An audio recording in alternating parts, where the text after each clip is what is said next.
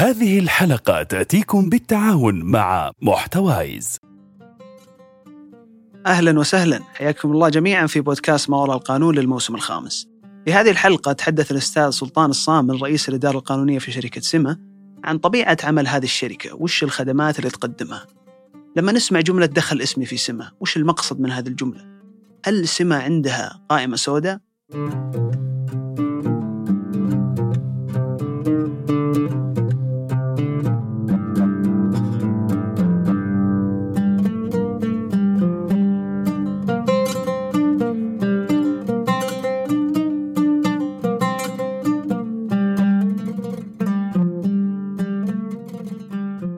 حياك الله أبو سمر. الله يحييك ويبقيك إن شاء الله. شلون صحتك؟ ساك طيب. لا الحمد لله كل شيء بخير وشكرا على هالدعوة الله يعافيك. أتمنى إن شاء الله ما ما يلقى إن شاء الله في هذه في هذا البرودكاست إن شاء الله يرتقي لذاقة المستمعين إن شاء الله. متأكدين بإذن الله. آه، أبو سمر شركة سمه اسمها دارج يعني على ألسنة الناس. آه، بس فعليا كثير ما يعرفون طبيعة عمل هذه الشركة وش طبيعة عملها الحقيقية؟ وهذا اللي بنحاول إن شاء الله في حلقة اليوم نوضحها للناس. فودنا نبدأ بتعريف عن الشركة وش الخدمات اللي تقدمها؟ آه حياكم الله عبد الرحمن وحيا الله المستمعين والمستمعات. اولا قبل الحديث عن آه نطاق عمل سما آه إذا سمحت لي فقط إني أعطي آه ملخص أي نظام مالي في آه في أي آه دولة قائم على ثلاث أركان أساسية. الأول على المؤسسات المالية البنوك الشركات والشركات التمويلية. أو أو الشركات التي تقع تحت مظلة آه، إشراف البنك المركزي أنظمة المدفوعات والقطاع الثالث اللي يهمنا اليوم والحديث عنه هو شركات المعلومات آه، الائتمانية. آه، تعد سمة من آه، رواد صناعة المعلومات في المملكة بدأت أعمالها في 2004 ولا زالت. سمة تقدم خدماتها لكافة القطاعات المالية والتمويلية والخدمات الأخرى سواء الصناديق الحكومية. أو الجهات ذات العلاقة في تقديم خدمات التقارير الائتمانية سواء الأفراد أو الشركات. لقياس مدى التزام آه، هؤلاء المستهلكين والعملاء في سداد آه، التعاملات الائتمانية التي قائمة عليهم.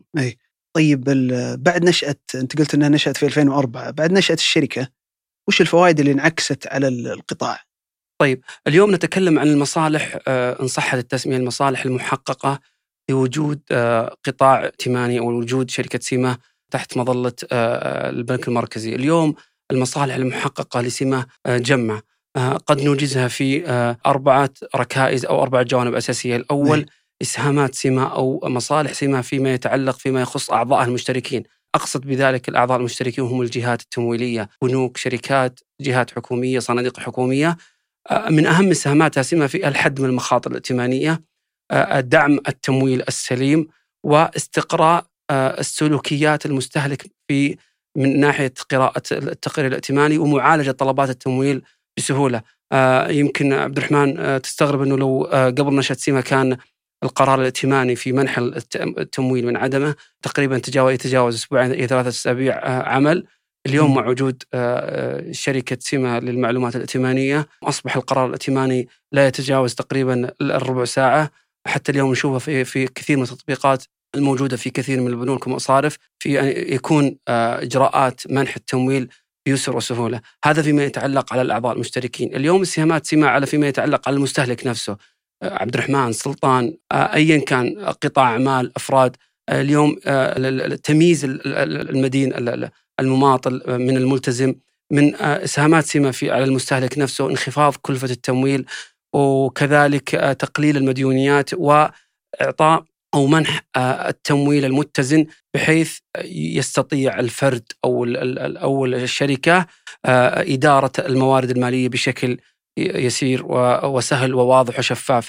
آه، كذلك من السهامات أو فوائد سمة على المجتمع هو تنظيم السوق ال- ال- ال- الائتماني كذلك سد باب المنازعات من ناحية من خلال معرفة ال- ال- ال- ال- المستهلكين المماطلين عن السداد في قيام تلك الشركات أو قيام الجهات المانحة للائتمان بعدم التعامل ابتداء معهم من خلال قراءة آه، التقرير الائتماني. آه، كذلك اليوم آه، شركة سما أو هذه الصناعة أوجدت الحاجة إلى إلى مسألة البحوث العلمية آه، حث المعنيين سواء من طلبة آه، على كافة المستويات في وضع برامج تعليمية فيما يتعلق بالمسؤوليات، فيما يتعلق بدور تلك الشركات على مستوى قطاع وعلى مستوى الدولة بشكل كامل. اليوم كذلك لدينا مصالح محققة في وجود سمة من ناحية زيادة أو خلينا نقول حث السوق أو ارتفاع نسبة الخريجين القانون والقانونيات. طيب أبو سمر يعني كل اللي ذكرته هذه من الميزات ممكن نفترض أنها ما كانت موجودة قبل 2004 وكشركة مثل سمة أحدثت هذه الميزات آه، ودنا نقارن وش كان قبل وش صار بعد نشأة الشركة يعني قبل مثلا المؤسسات المالية كيف كانت تقدر تتحقق من عميلها؟ شركات الاتصالات كيف تقدر تعطي آه، منتج لعميل وهي ما تقدر تتحقق من مثلا وضعه الائتماني؟ فكيف كان قبل قبل نشأة الشركة؟ آه، طبعا آه، كل النجاحات التي حصلت عليها سمة من 2004 وحتى الآن لن تتأتى لولا فضل الله عز وجل وتوفيق الله عز وجل ثم الدعم اللامحدود من قبل البنك المركزي السعودي اللي بصراحة تحظى سمة بدعم لا محدود سواء دعم من توجيهات وتعليمات في دعم هالقطاع هذا بشكل كامل. فهذا من ناحية المبدأ. أما فيما يتعلق في ما قبل سمة ما يخفى عليك أخوي عبد الرحمن كان هناك يعني مركز يسمى آه، داخل البنك المركزي يسمى مركز الائتمان. هذا خاص فقط في المعلومات الخاصة آه، للبنوك والمصارف. آه، آنذاك البنوك والمصارف لديهم اشتراك أو يستطيعون الاستعلام عن الفرد أو الجهة الطالبة للائتمان من خلال هذا المركز والمركز يقوم بدوره في في في إعطاء أو منح المعلومات المطلوبة منهم. آه آه هذا فيما يتعلق في شق البنوك والمصارف أما في فيما يتعلق في المعلومات الخاصة بالخدمات آه الأخرى تكلم بذلك عن السيار قطاع السيارات قطاع الخدمات الأخرى آه كان هناك مراكز ائتمانية مراكز معلومات داخل آه غرف آه، داخل الغرف أتكلم آه، أعني بذلك غرف غرفة الرياض غرفة جدة غرفة الدمام. كان هناك داخل تلك الغرف مركز معلومات يستطيعون أصحاب المصالح تقديم أو طلب تلك المعلومات من آه، من الغرف، كان في جهود كثيرة أنه يكون في مركز معلومات في في آه، غرفة جدة والرياض والدمام، آه، لكن بعد صدور نظام المعلومات أصبح أنه يجب أن يكون هناك شركة مرخصة ويراقب عليها من قبل البنك المركزي. اي أبو سمر أعتقد في وكالة تابعة للسمة اسمها وكالة سمة للتصنيف الائتماني، وش تفرق عن طبيعة عمل السمة الأصلية؟ أو وش طبيعة عمل هذه الوكالة؟ طيب إحنا نقول التصنيف الائتماني بشكل بشكل يسير وسهل. السجل الائتماني للشركة يعطي جانب سلوك الشركة أو المؤسسة المالي فقط. يعطي فقط جانب السلوك المالي أو سلوك الشركة. أما التصنيف الائتماني يعطي كما يقولون يعطي 360 درجة. للشركة من ناحية حوكمة من ناحية من ناحية مجلس إدارة من ناحية صلاحيات وجزء منها التقرير الائتماني. فالتصنيف الائتماني هو تصنيف للشركة آه، من نواحي حوكمة من نواحي آه، آه، صلاحيات مجلس إدارة إدارة مالية من نواحي التي متعلقة بعمل الشركة. يكون يكون في هناك زيارة للمؤسسة والشركة يقيم فيها الأعمال والسياسات بشكل كامل من ناحية الحوكمة من ناحية إدارة المخاطر من ناحية إدارة ال compliance إدارة الالتزام الإدارات القانونية هل هل يوجد الإدارات المعنية إدارة ال control function هذه موجودة ولا غير موجودة هذه كلها تعطي تصنيف للشركة من ناحية مدى آه، استمراريتها على المدى البعيد. يعني نقدر نقول مثلا آه، وكالة التصنيف هذه تهم قطاع الأعمال مثلا شركة حبت تستحوذ على شركة ثانية وودها تشوف تصنيفها داخليا الحوكمة كيف الإدارات؟ نعم هذا جزء من جزء من الأسباب المتعلقة بهذا الاستحواذ. هو جزء، قد يكون شركة تطلب أو لديها آه، تدخل في مناقصة حكومية، فالشركة من تلقاء نفسها تطلب من الشركة من وكالة سمة التصنيف في تقديم في طلب تصنيف آه، تلك الشركة.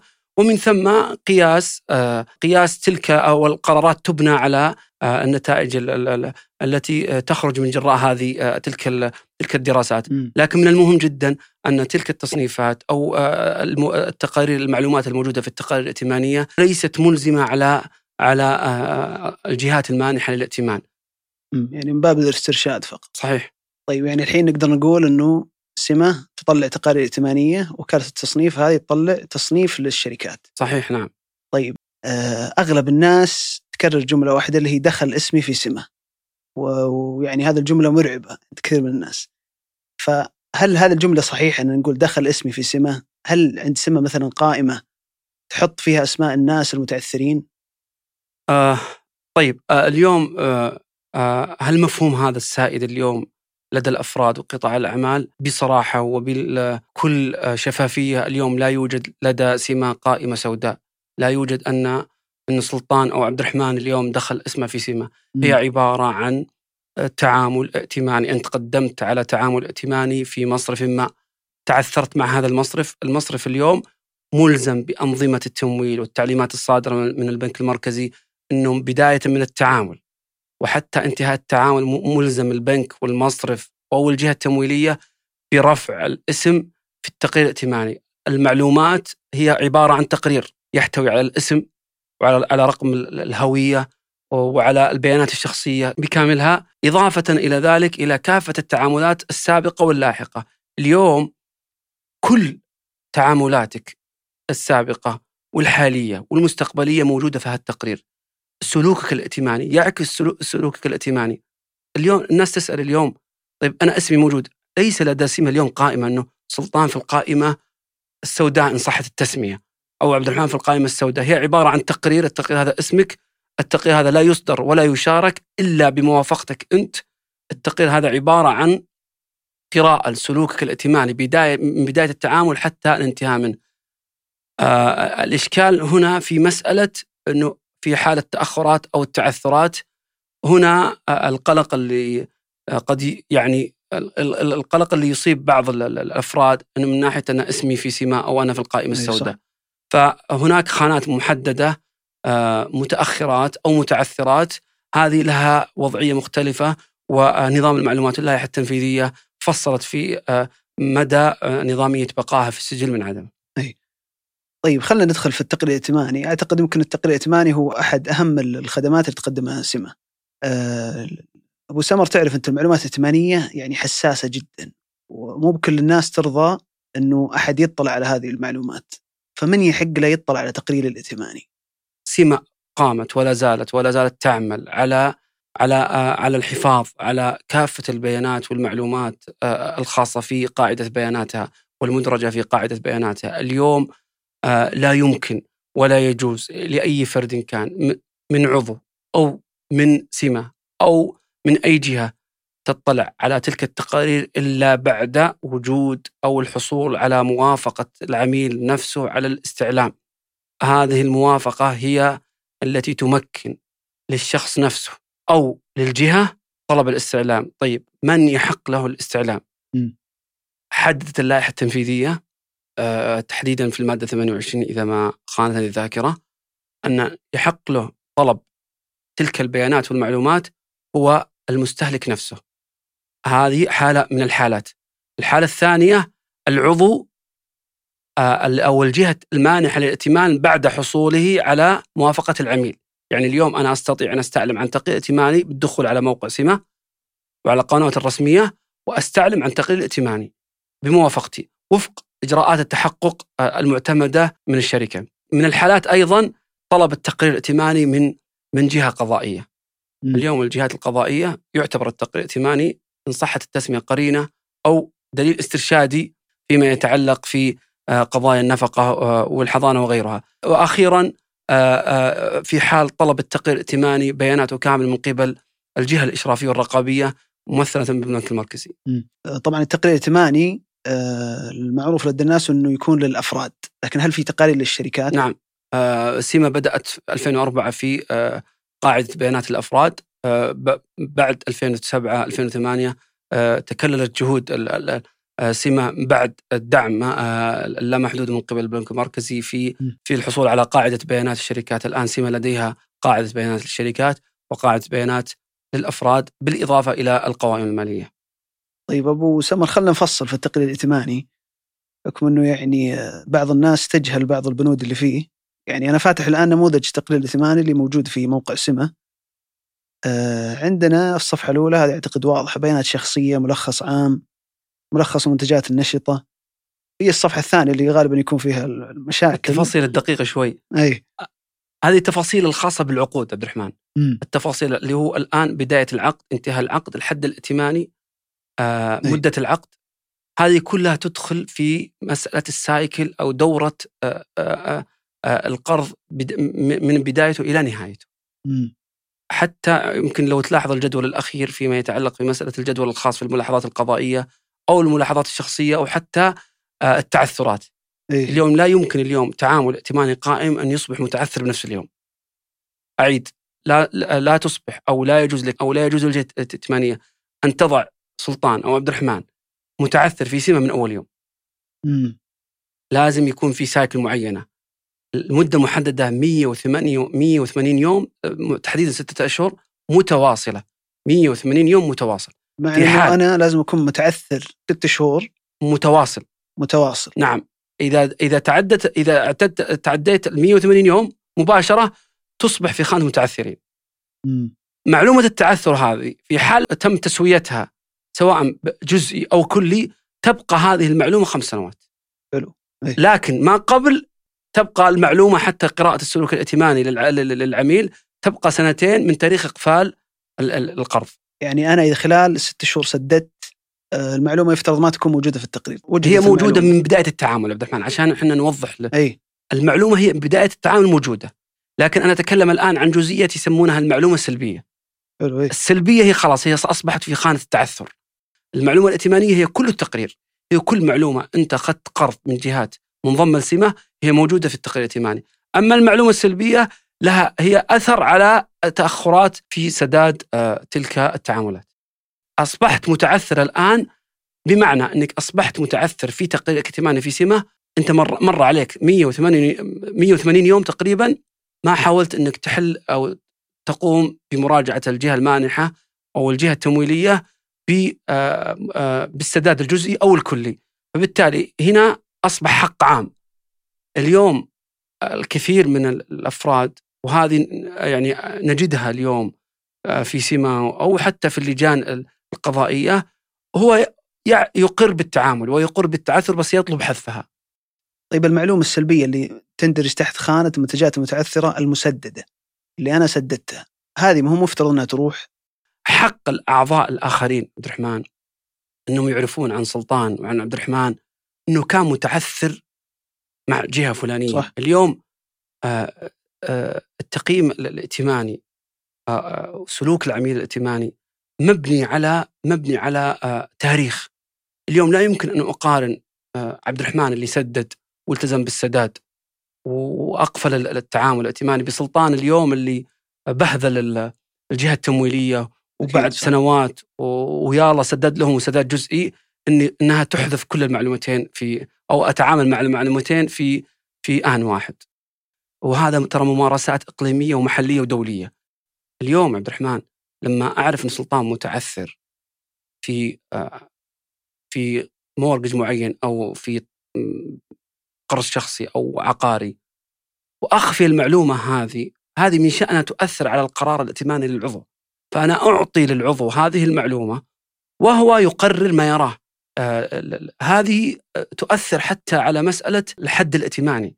اليوم مم. إذا أصبحت متعثر أنت ممكن أحد المصارف لديه سياسة ممكن يقدم لها التمويل لكن يقدم له التمويل بمخاطر عالية جدا وبنسب عالية جدا ونسبة أرباح عالية.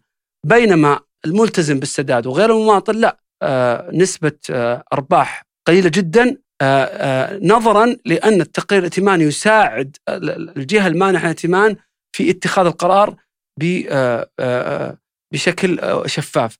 آه، أعيد وأكرر عبد الرحمن التقرير الائتماني هو جزء لا يتجزأ من سياسات داخل البنوك والمصارف والجهات التمويلية. آه، في خانة في التقرير اسمها الشيكات المرتجعة هذه الشيكات المرتجعة آه، أطلقت سمه مشروعها في 2010 نظرا للتوجيهات ال- السامية في ال- الشيك جريمة الشيك جريمه جريمة جنائية. فكان في توجيه آه، أمر سامي في حث الجهات الحكومية في إصدار كافة التعليمات والتوجيهات آه، لغرض الحد من تلك الظاهرة. اليوم الشيكات المرتجعة في آه، هي جزء يتجزأ من التقرير الائتماني.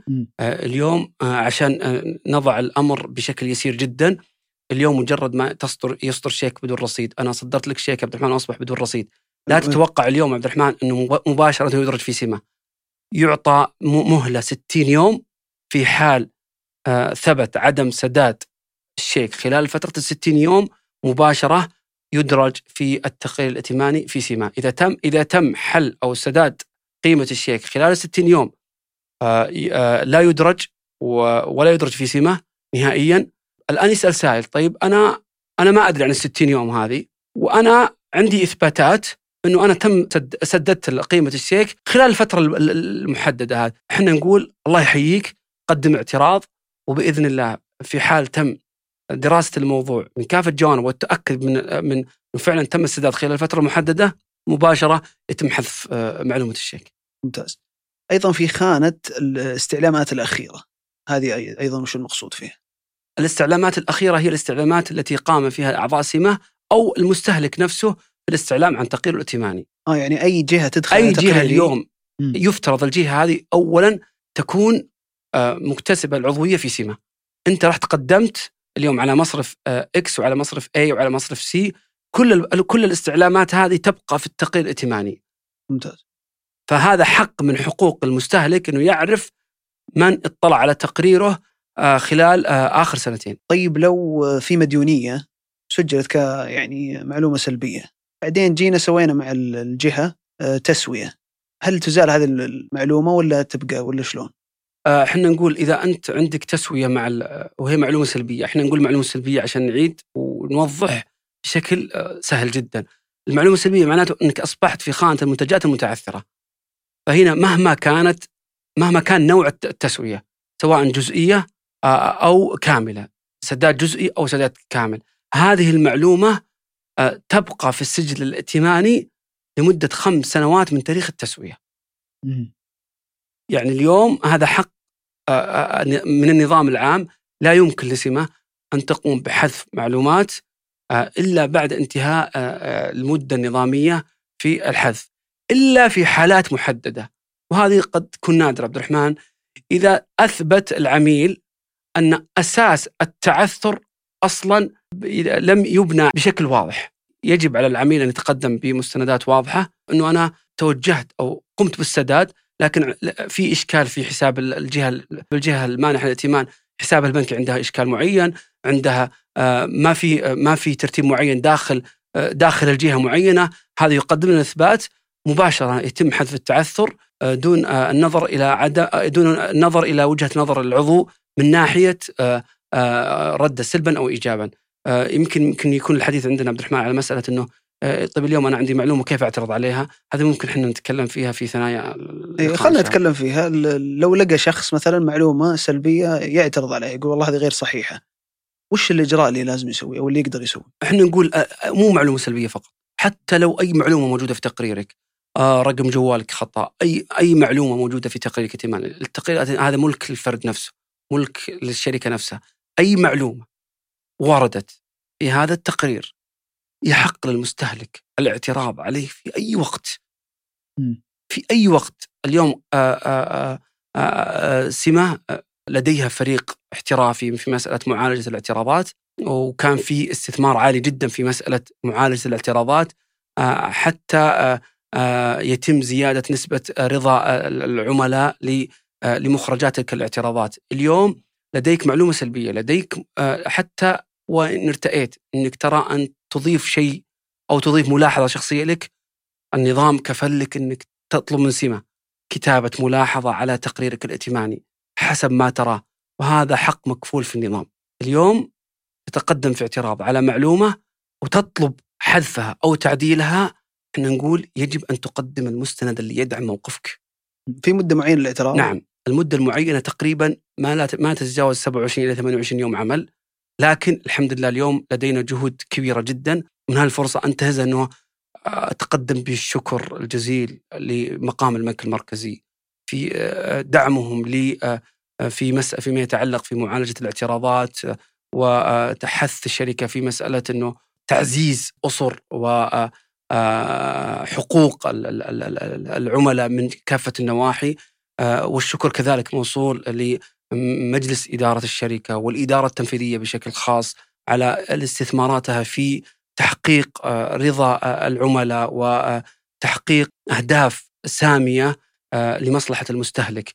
اليوم تقريبا عبد الرحمن أقول لك إياها بصراحة على الرغم من إن اللائحة التنفيذية أعطت للشركة 27 يوم عمل تقريبا أو 27 يوم اليوم نسبة حل الاعتراضات ما تتجاوز من أربع إلى خمس أيام عمل اليوم لدينا سياسات محددة في معالجة الاعتراضات.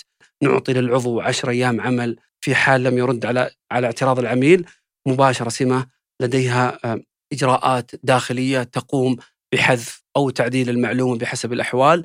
وهذه المعلومة لا يجوز للعضو أو الجهة المشتركة أن تقوم بإعادة رفعها مرة ثانية. آه يعني سمة تتدخل بناء على شكوى العميل إذا ثبت لها أن الشكوى صحيحة؟ نعم. تحذف المعلومة. نعم وهذا الشرط هو شرط نظامي شكلي أنه لا يجوز للعميل أن يتقدم بشكوى أو دعوى قضائية ضد سيما أو اعضائها قبل التوجه لشركة سيما وطلب معالجة الاعتراض فإذا فإذا تم حل الاعتراض إحنا نقول خير على خير في حال تم رفض الاعتراض ويكون في أسباب أسباب واضحة وحتى للعميل يمكن يطلع عليها وحتى هي موجودة حتى في الرسائل اليوم المعتمدة اللي ترسل للعملاء وأضيف عبد الرحمن ترى اليوم من شفافية الشركة اليوم إحنا نقول للشركة أو نقول للقطاع الأعمال أو نقول للفرد إنه تم رفض اعتراضك لأسباب معينة ويحق لك إنك تقدم شكوى أمام لجنة النظر في مخالفات نظام المعلومات الائتمانية.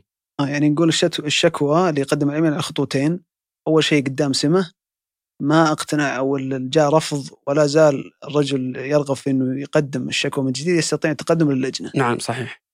طيب آه شفنا قبل فترة إعلان من هيئة المحامين آه عن خدمة للمحامين المشتركين في عضوية الهيئة. هذه الخدمة تعطيهم الحق في الاطلاع على التقارير الائتمانيه لعملائهم. آه وش هي هذه الخدمة؟ آه عبد الرحمن هي الهيئة الهيئة السعودية للمحامين هي مثل مثل الجهات الأخرى ضمن سيما فيما يتعلق في دراسة السلوك الائتماني للعميل، اليوم م. أغلب مكاتب المحاماة طلبات كثيرة لشركة سيما في طلب الانضمام لقياس التزام أو دراسة السلوك الائتماني للعميل قبل التوقيع معه في العقد تعامل المحاماة.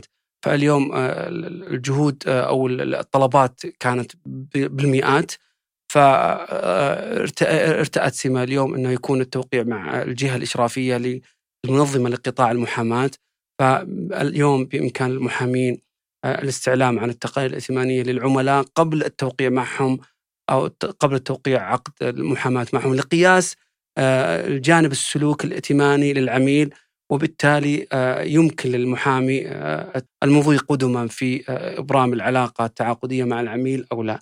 إحنا أصبحنا فقط هي كان الهدف هو حوكمة تلك الاستعلامات بحيث تكون مع جهة هي تعتبر الجهة الإشرافية والرقابية على على على هالقطاع. طيب أبو سمر ودنا نختم الحلقة بالسؤال عن قطاع شركات المعلومات الائتمانية. وش تشوف في مستقبل هذا القطاع؟ هل في مثلا خدمات جديدة مرتقبة؟ أه والله أه عبد الرحمن أنا ما أخفيك إنه أه اليوم الهدف الأهداف الموضوع الاستراتيجية للشركة وفق التوجيهات أه أن تكون شركة عالمية من حيث المنتجات والخدمات بما يتواكب حتى مع برامج التحول الوطني للقطاع المالي بشكل بشكل كامل بما يحقق رؤية المملكة 2030 وحتى نستهدف اليوم حتى نكون شركة لها لها خدمات ومنتجات ليس على المستوى المحلي فحسب بل حتى على المستوى الإقليمي والدولي بشكل عام. شكرا لك أبو سمر.